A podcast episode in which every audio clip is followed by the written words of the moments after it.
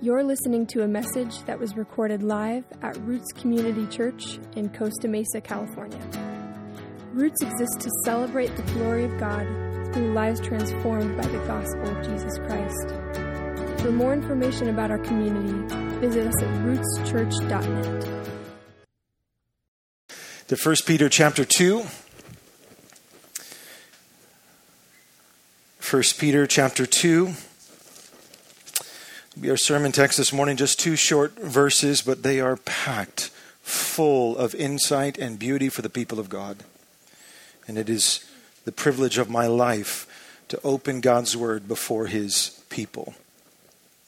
1 Peter chapter 2, starting in verse 4. As you come to him, a living stone rejected by men, but in the sight of God, chosen and precious.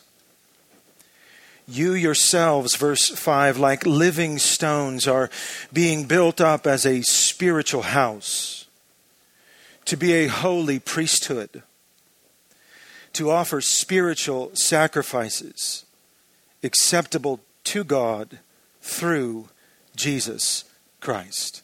This is God's holy word to us this morning. Please be seated.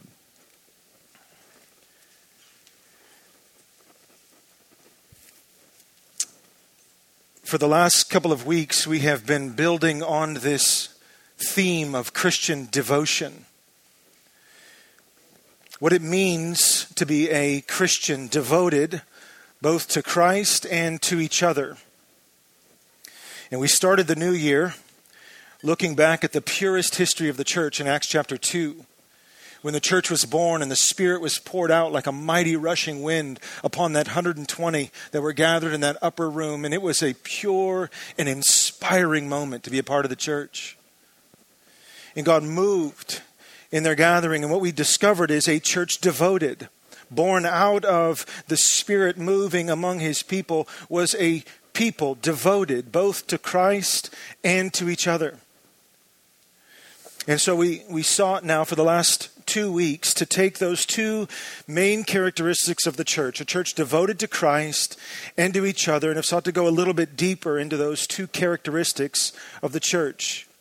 Last week we looked first at what the church devoted to Christ looks like, both in our confession about Him and in our conduct in the world. What does it look like to be a church devoted to Christ in what we say about Jesus and how we live in the world? In short, we looked at the Christian's devotion to our Lord and Savior. This week, I want us to dig in a little deeper into this call from the Scriptures for Christians, believers, to be devoted to one another. What does it mean and what does it look like to be devoted to one another? Throughout the Scriptures, there is an inseparability between one's devotion to the Lord and one's devotion to the believer, to other followers of Christ. There's an inseparability between these two things. In fact, the apostle John puts it in more blunt terms than I just did in 1 John chapter 4 verses 20 and 21. Listen to the apostle. He says, quote, "If anyone says, I love God and hates his brother, he is a liar." For he who does not love his brother whom he has seen cannot love God who he has not seen. And this commandment we have from him whoever loves God must also love his brother. In Jesus' most significant sermon ever preached, the Sermon on the Mount, his sermon begins with a category that is called, or often referred to as the Beatitudes. Blessed are the poor in spirit. Blessed are those who mourn. Blessed are the meek. It's interesting as you read through the Beatitudes, that first part of his most famous sermon, the first half of those Beatitudes is the heart posture of a true believer toward the Lord. Blessed are those, again, who are poor in spirit. Blessed are the meek. Blessed are those who hunger and thirst for righteousness. The first Beatitudes is the true believer's heart posture towards the Lord. But the second half of those Beatitudes is the true believer's heart posture towards other Christians, other believers. Blessed are the merciful. Blessed are the pure in heart. Blessed are the peacemakers. Biblically speaking, to love God but remain indifferent to other brothers and sisters in Christ is a foreign concept in all of the Bible. It's utterly foreign. Instead, the natural effect of our love and devotion to God is a love and devotion to his people. And as a consequence, Jesus himself said that our love and devotion to each other becomes a powerful witness to the gospel in the world. When we are devoted to Christ and devoted to each other, this becomes a remarkable light to a world in darkness. Jesus said this in John chapter 13, verses 34 and 35. Jesus taught his disciples, A new commandment I give to you that you love one another, just as I have loved you. You also are to love one another. By this, Jesus said, all people will know that you are my disciples if you have love one for another. What is the key witness to the gospel of Jesus Christ among a watching world? Is it political affiliation? Some say. Is it moral obedience to the law outside? Some say. Christ said it's the love of the church, one for another, becomes this beacon of light to a world that is increasingly isolated and increasingly angry. And when a church comes together and we dignify one another in Christ, it becomes a powerful witness to an otherworldly citizenship, a citizenship that is born in heaven. Now, I want to approach this topic of our devotion one to another. I want to approach this topic from an angle that we don't often think about. And it's this idea of the priesthood of all believers. The priesthood of all believers. That phrase was made popular in the Reformation, the Great Reformation, when Luther and other reformers were seeking to disrupt the abuses of power that had happened in the Roman Catholic Church.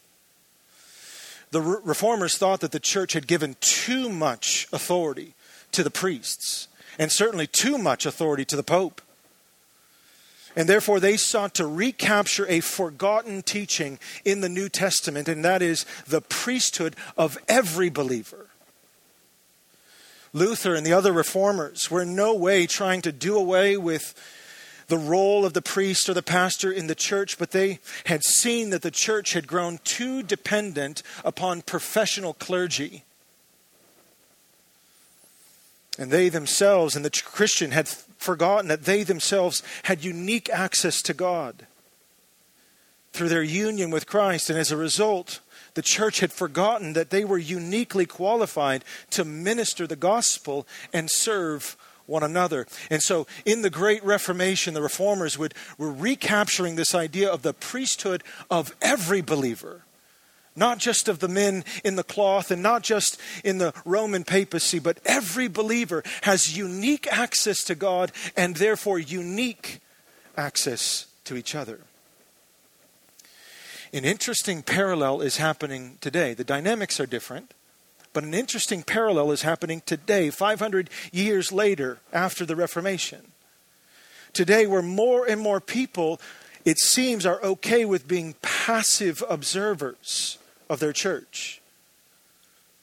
Either digitally, watching digitally online, which is a whole nother sermon, passively watching professional clergy put on some sort of a thing, or merely attending on a Sunday morning with little engagement beyond that. A similar trend is, is happening where, where Christians are, are becoming passive observers in the church.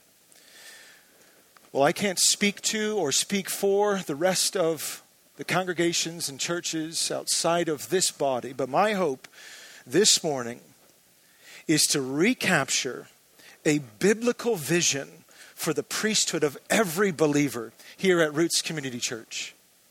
In hopes that the Holy Spirit, this is a miraculous thing that has to happen. I, heard a, a quote a few months ago that was a quote to preachers. Somebody said, Preacher, remember, on Sunday morning, your preaching is not powerful enough to resurrect a cricket.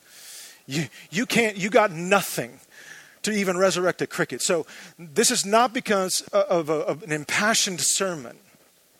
This would be the result. If this breaks out, a priesthood of every believer, we all take a beautiful ownership and stewardship of our care for one another, another, this would be a move of the Holy Spirit. This would be a miraculous thing. And what would it be like to experience that together?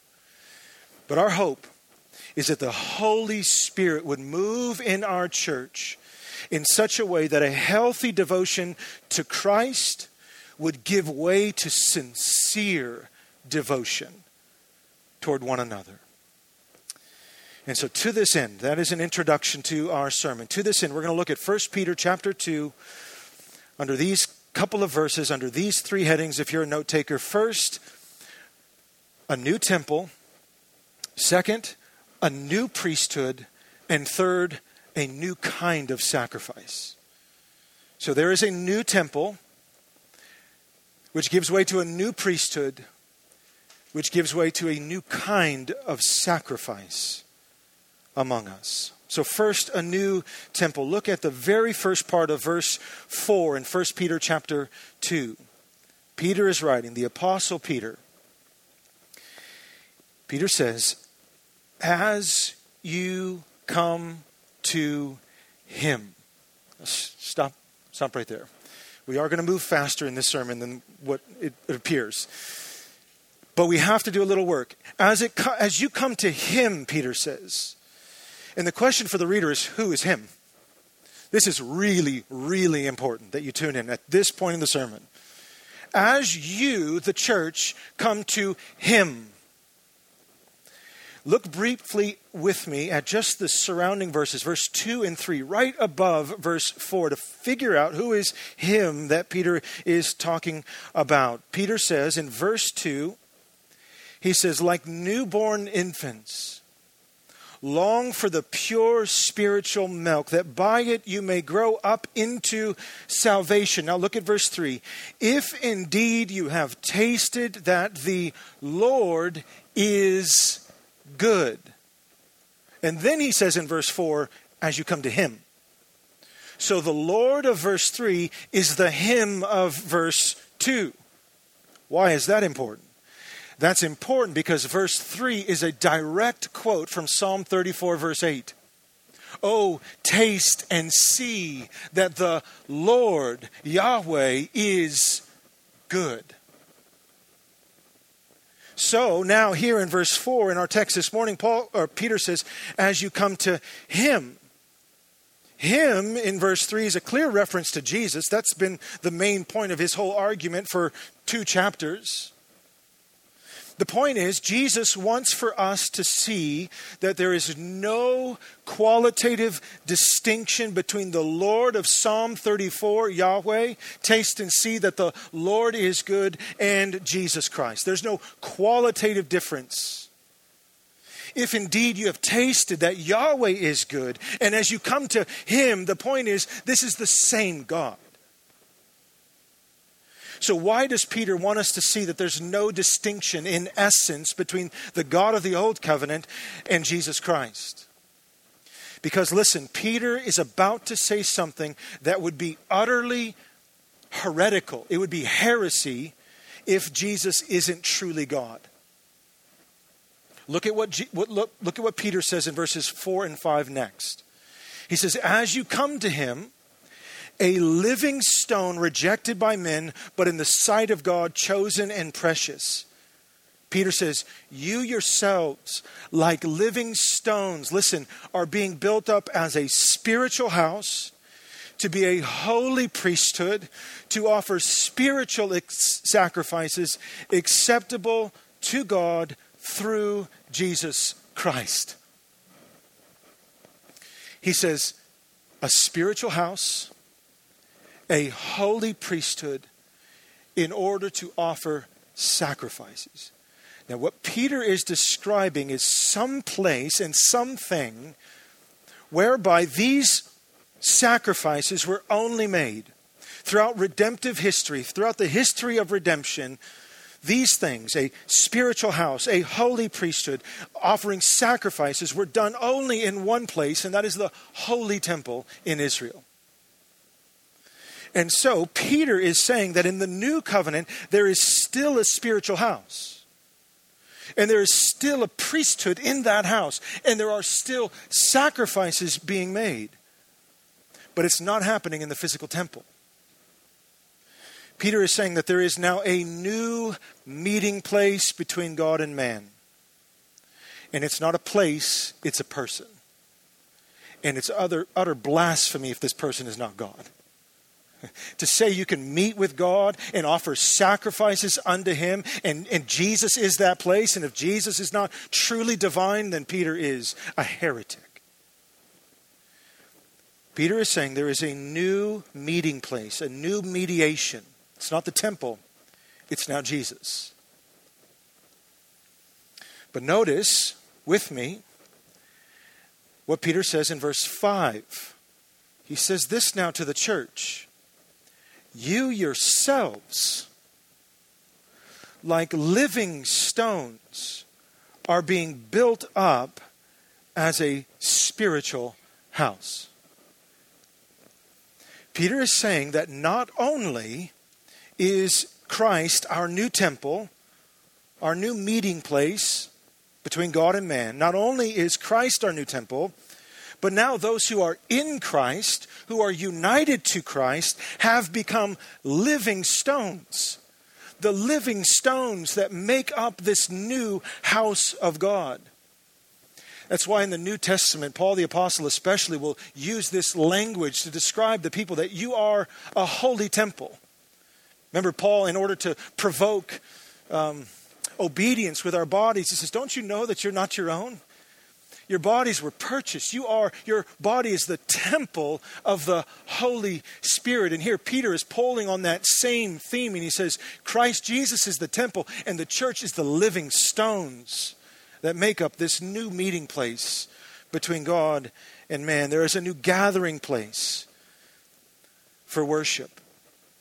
And in his spirit indwelt people, they are the living stones. Notice they're living stones. I was reading through my notes this morning and it just dawned on me. They're living, they're not passive, they're not dead.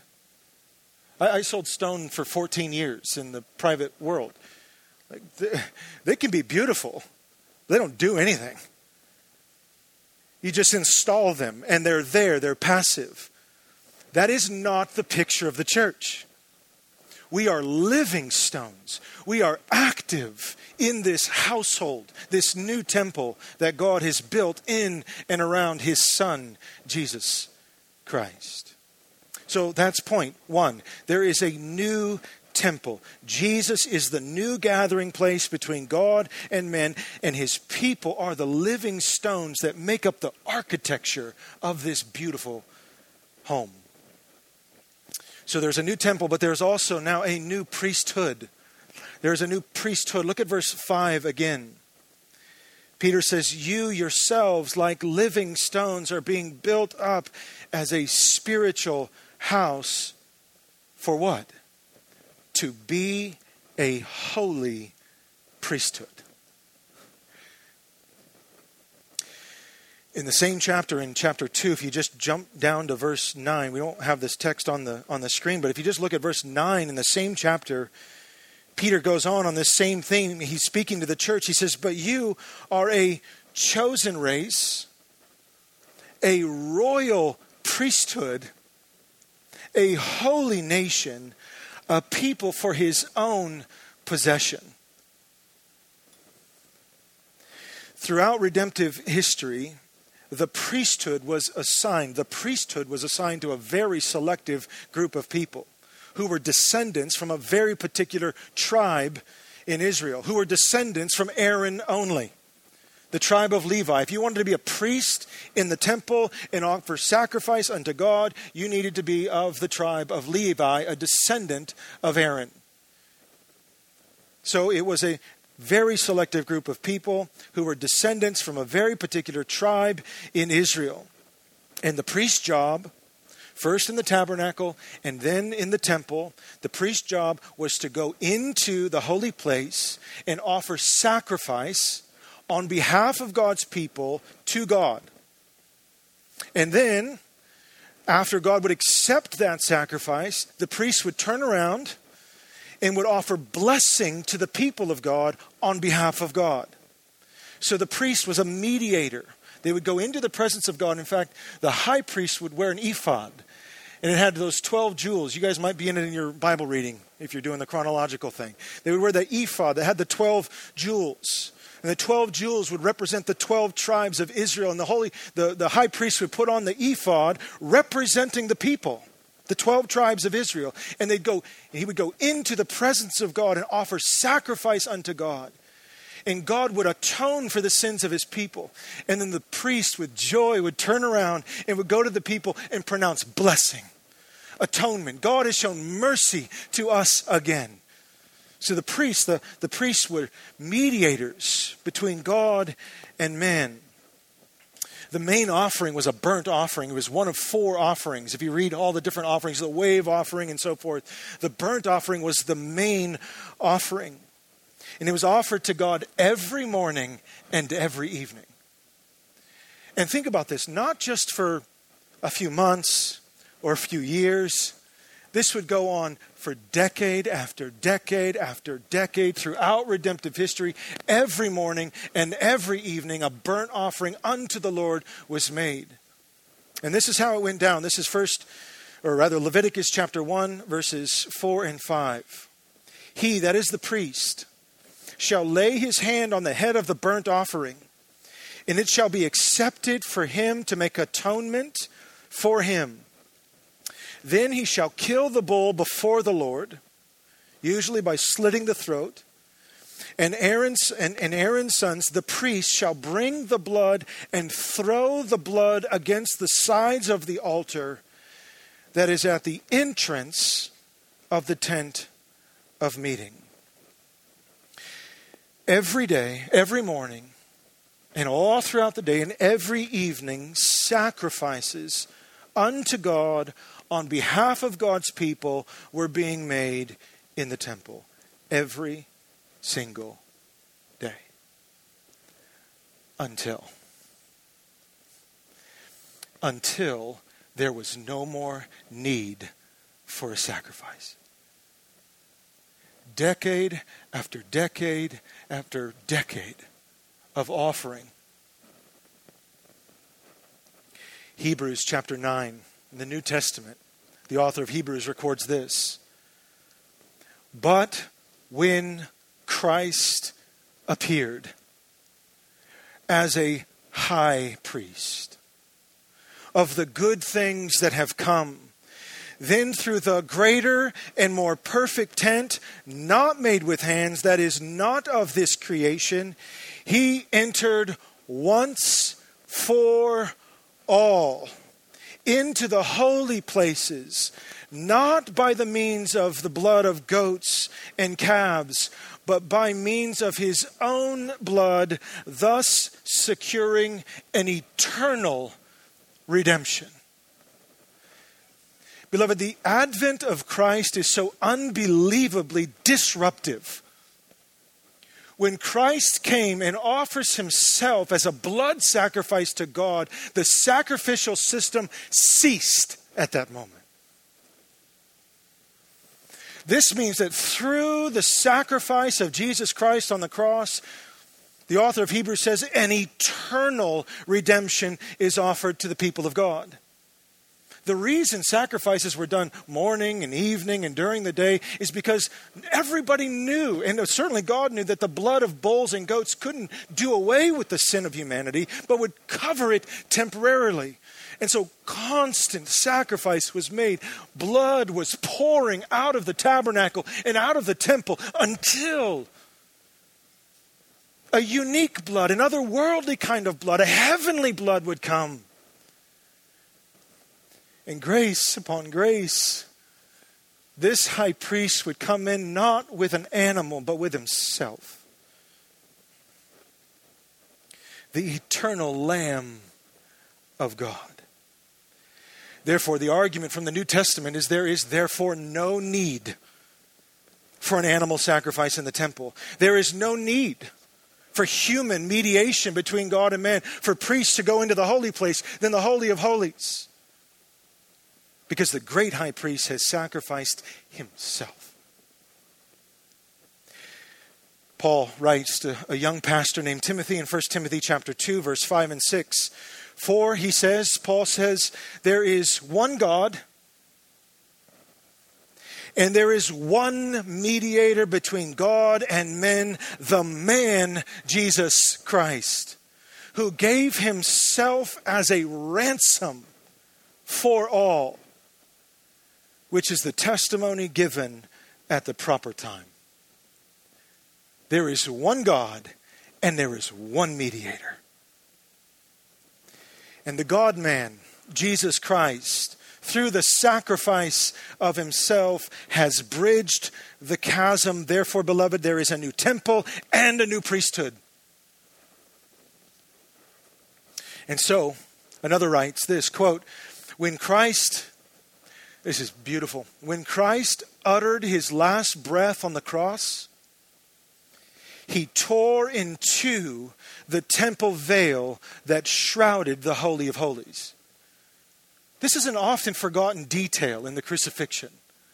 We don't think about this enough. When Jesus breathed, breathed his last, an earthquake happens in the world, and the veil that separated the Holy of Holies from everything else was rent into from top to bottom, from heaven to earth.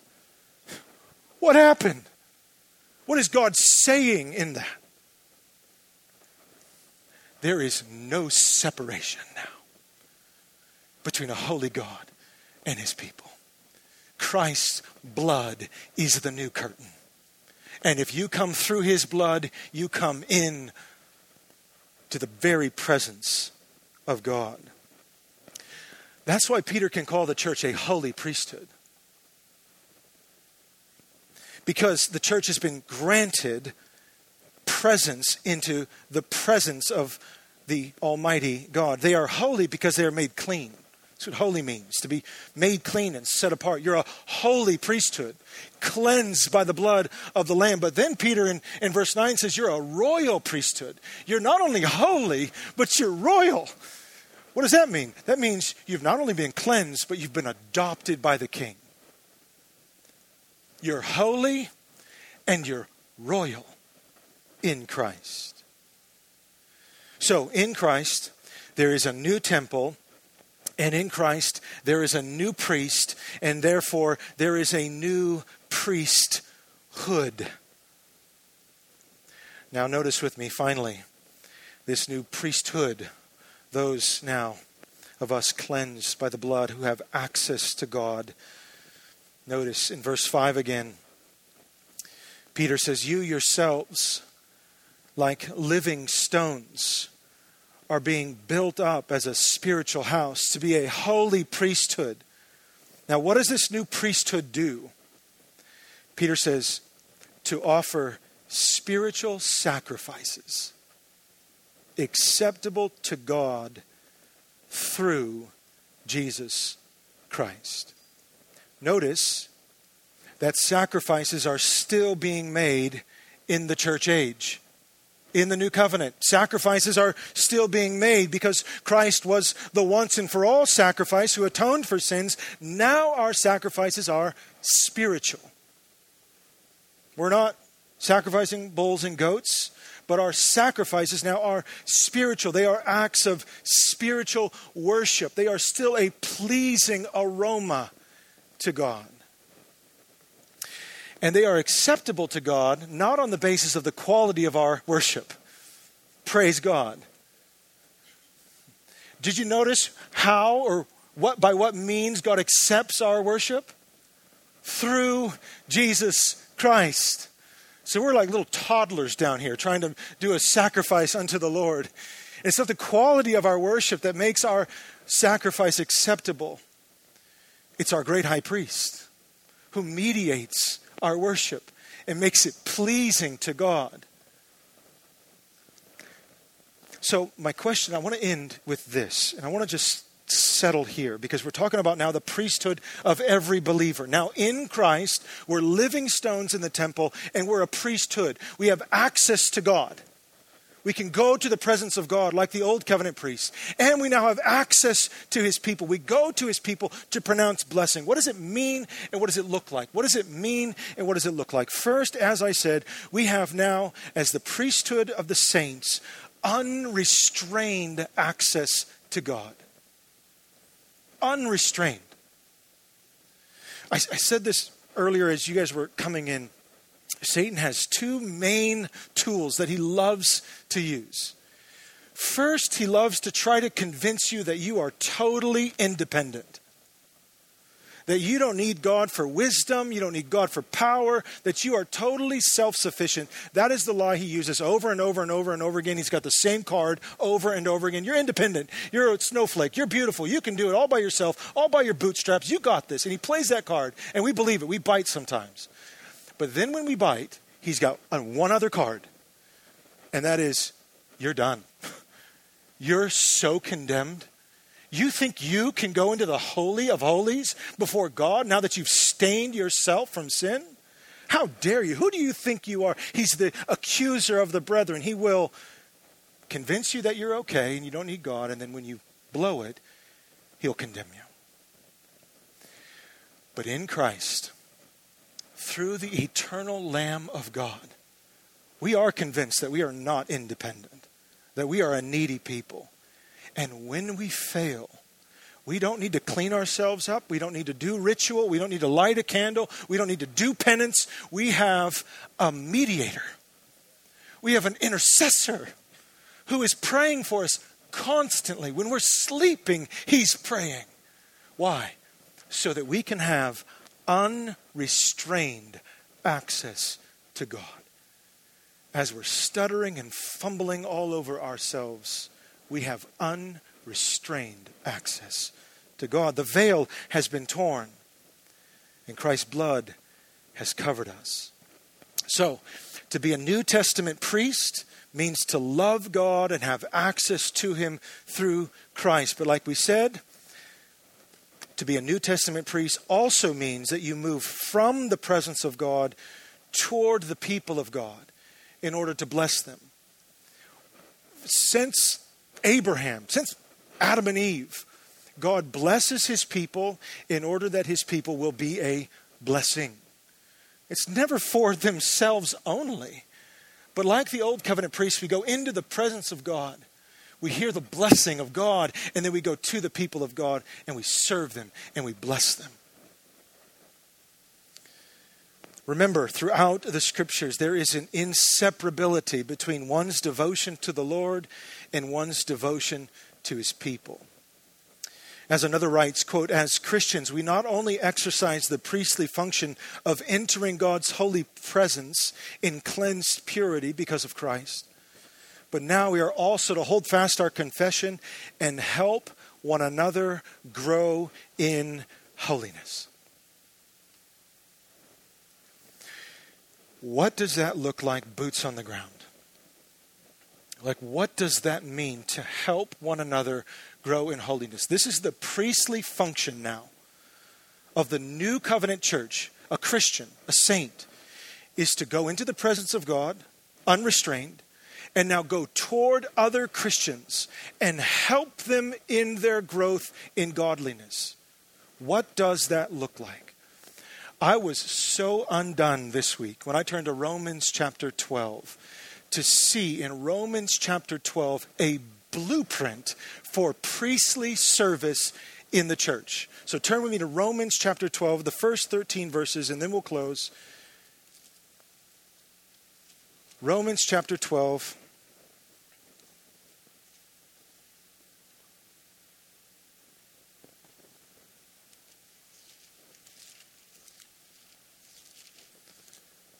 It's a familiar text, but couched in this context, I think it has bright new relevance. Romans 12, verse 1, Paul writes, and listen to the, listen to the temple imagery. I appeal to you, therefore, brothers, by the mercies of God, to present your bodies as a living sacrifice. Paul's using temple language to present your bodies as a living sacrifice, holy and acceptable to God, more temple language, which is your spiritual worship. Same thing Peter said in chapter 2. Then he says, Do not be conformed to this world, but be transformed by the renewal of your mind, that by testing you may discern what is the will of God, what is good and acceptable and perfect. Okay, so Paul is saying this is, this is who you are now. In Christ, he's developed for 11 chapters in Romans the theology of the cross. He's taken us into the Holy of Holies where we see justification through the Son. And now, from chapter 12 on, Paul is saying, now what? What happens now? What does it look like to be a Christian in this new spiritual house whereby Christ is the eternal sacrifice? He says, You're now living sacrifices. You're a priesthood that lives by way of spiritual worship. Well, what does this look like? Keep reading. Look at verse 3. For by the grace given to me, Paul says, I say to everyone among you, not to think of himself more highly than he ought to think, but to think with sober judgment, each according to the measure of faith that God has assigned. For, or because, as in one body we have many members and the members do not all have the same function. So we, though many, are one body in Christ and individually members of one another. Having gifts that differ according to the grace given to us, let us use them. If prophecy, in proportion to our faith, if service, in our serving, the one who teaches, in his teaching, the one who exhorts in his exhortation, the one who contributes in generosity, the one who leads with zeal, the one who does acts of mercy with cheerfulness. Then he says, Let love be genuine. Abhor what is evil. Hold fast to what is good. Love one another with brotherly affection outdo one another in showing honor. This is the only competition in the church that's allowed. Outdo one another in showing honor. Do not be slothful in zeal, be fervent in spirit. Serve the Lord. Rejoice in hope. Be patient in tribulation. Be constant in prayer. Contribute to the needs of the saints and seek to show hospitality. In Romans 12, verses 1 through 13, Paul is fleshing out what the priesthood of every believer looks like. This is what it looks like in this new temple, in this new household. He says, in Christ, the believer is now to present all of themselves, like the Levitical priesthood, to devote all of themselves to the service of the Lord. All? Yes. Your bodies are to be living sacrifices. This is way of Paul saying, don't not a portion of you, your whole body. Your whole soul, your whole mind, it reflects Jesus' command. Love the Lord your God with all your might, with all your soul, with all your strength. They are to present themselves as a living sacrifice. This is why it takes the Holy Spirit, because Paul, what Paul is describing here is a radical reorientation of one's entire life. That's the expectation. A radical reorientation of one's entire life. Wow. So, what does it look like, Paul? What, what, do you, what does that look like in your inspired mind? What does that look like to be a part of this new priesthood? I'm going to just go through these things and then we're going to pray. First, the new priesthood is to be a humble priesthood. Did you notice that? Don't think too highly of yourselves. So, I don't know about you, but when I think of priest, I think, pretty cool. Where's my ephod? Where's my, you know? No. The first, before he moves on to action, it's posture of heart. The New Testament priesthood is to be humble. How do you do that? You think diligently about the needs of other people. Diligently. And again, this takes a miracle to happen in our hearts. So we are to be a humble priesthood. Second, the new covenant priest is to recognize that they are not alone, but they are part of a body. Did you notice that? What Paul said? You're one member of many. There's no high priest anymore. Christ is the great high priest, but priests now, we are, are interdependent upon one another. We're like a body that functions. And in other contexts, Paul says that, like a body, you can't say, an eye can't say to the hand, I don't, I don't need you. I'm, I'm an eye. I, I don't need a hand. Your body needs a hand and an eye. And so, like that, the new covenant priests are interdependent. That means we are needed, as Welch says, and what? Needy. We are needed and we are needy. And I have found in 12 years of pastoring and in my own heart this ditch on either side. There's two kinds of members. The needed one, I'm needed here. I can see that I'm needed here, right? And then there's the other one that's I've got nothing I've got nothing to offer. I'm just needy. I only take. I just need to be served. I've got nothing to offer. Both are equally wrong. Both are equally wrong. You are at the same time needed and needy. I understand being in seasons of needing to receive, and there are seasons of, of, of service and so forth, but as a priest, nobody's independent. Nobody's independent. Nobody just needs. We are needed and needy. You're a, I am not saying you're a royal priesthood or holy priesthood. God says you're a holy priesthood and a royal priesthood. That's His title He's given to all of us. So we're needed. We're interdependent upon one another.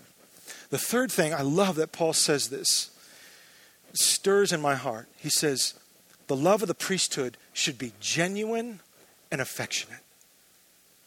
Let love so when you move from the presence of God now to the people of God, he says, let your love be genuine. Man, do we need genuine love right now? I mean, somebody that knows you thoroughly and is still willing to walk through life with you. Genuine love and genuine affection. He says, brotherly affection. What that means to me is first, our love needs to be embodied love. Embodied love. I mean, you could tell me you love me till you're blue in the face, but if you're never around me, I'm not going to believe you. I love you. I text you, I love you. I love you when I'm present with you. I love you when I'm looking at you in your eyes and you're hurting and I'm with you and I'm not going to abandon you because you got nothing to give me. So, love is an embodied love. We are not Gnostics. Gnostics believe that flesh is bad and the spirit is good, and therefore we can be a disembodied church. No, we're an embodied people. God loves his physical creation, and we are showing genuine love when we are present with each other. Therefore, the New Testament priest comes near, physically near to the people of God. Fourth, Paul says that the New Testament priest needs to be patient in tribulation. In local church life, there will be hard times, really hard times. We've been going through that. And so it takes patience in the local church, one to endure tribulation in hard times. And the way to do that, Paul says, if you notice, is through much prayer. How do you endure tribulation in the church and personally? Prayer. Crying out to God. That's what prayer is utter dependence upon God. I've got nothing, I've got no answers. I need you. So, a New Testament priest needs to be patient in tribulation. Finally, in verse 13 of our text, Paul says that the priest contributes to the needs of the saints and seeks to show hospitality. Now, he'll go on and talk about other things that the New Testament priest is to do, but I, I'm going to end on this idea of hospitality because it's such a broad term. And it can take so many different shapes. I had thought that at the end of this service, because here's what would be wise for me to do right now is to share with you all of the practical needs in our church. right? I hope we're a little bit more convinced of our priesthood, of our privilege to move toward each other in love and to be the body of Christ together. I hope we're more convinced of that. And it would probably be wise for me to say, these are the needs of the church, and just open the bulletin one more time for you to read through them. But I'm not going to do that. Instead, what I would like for us to do is pray. To ask God, as you understand this new temple, new priesthood, new sacrifice paradigm, and you read later through the bulletin or you go through Realm and you hear some of the needs of the church, would you ask the Lord to provoke your heart to meet the needs of the church in love? And, and let's just see if the Lord would just break out among us a Holy Spirit wrought devotion to one another. And here's the deal I, I don't, I, I recognize most of you. Some of you I don't recognize. If that's not this church, make it a different church but find a local church, yoke yourself to that local church, and ask our great high priest, How might I be a blessing here? How might I leave the presence of God and now to the people of God and be hospitable, to be generous, to serve? Does it look like serving on Sunday? Does it look like praying through the church directory? Does it look like preparing a warm meal for somebody? What is it? And I am confident that the head of this church, Jesus, through the Spirit of God, will direct our hearts and will build his church so that the gates of hell will not prevail against it. Amen? So, by his grace, may we be a priesthood together. Let's pray.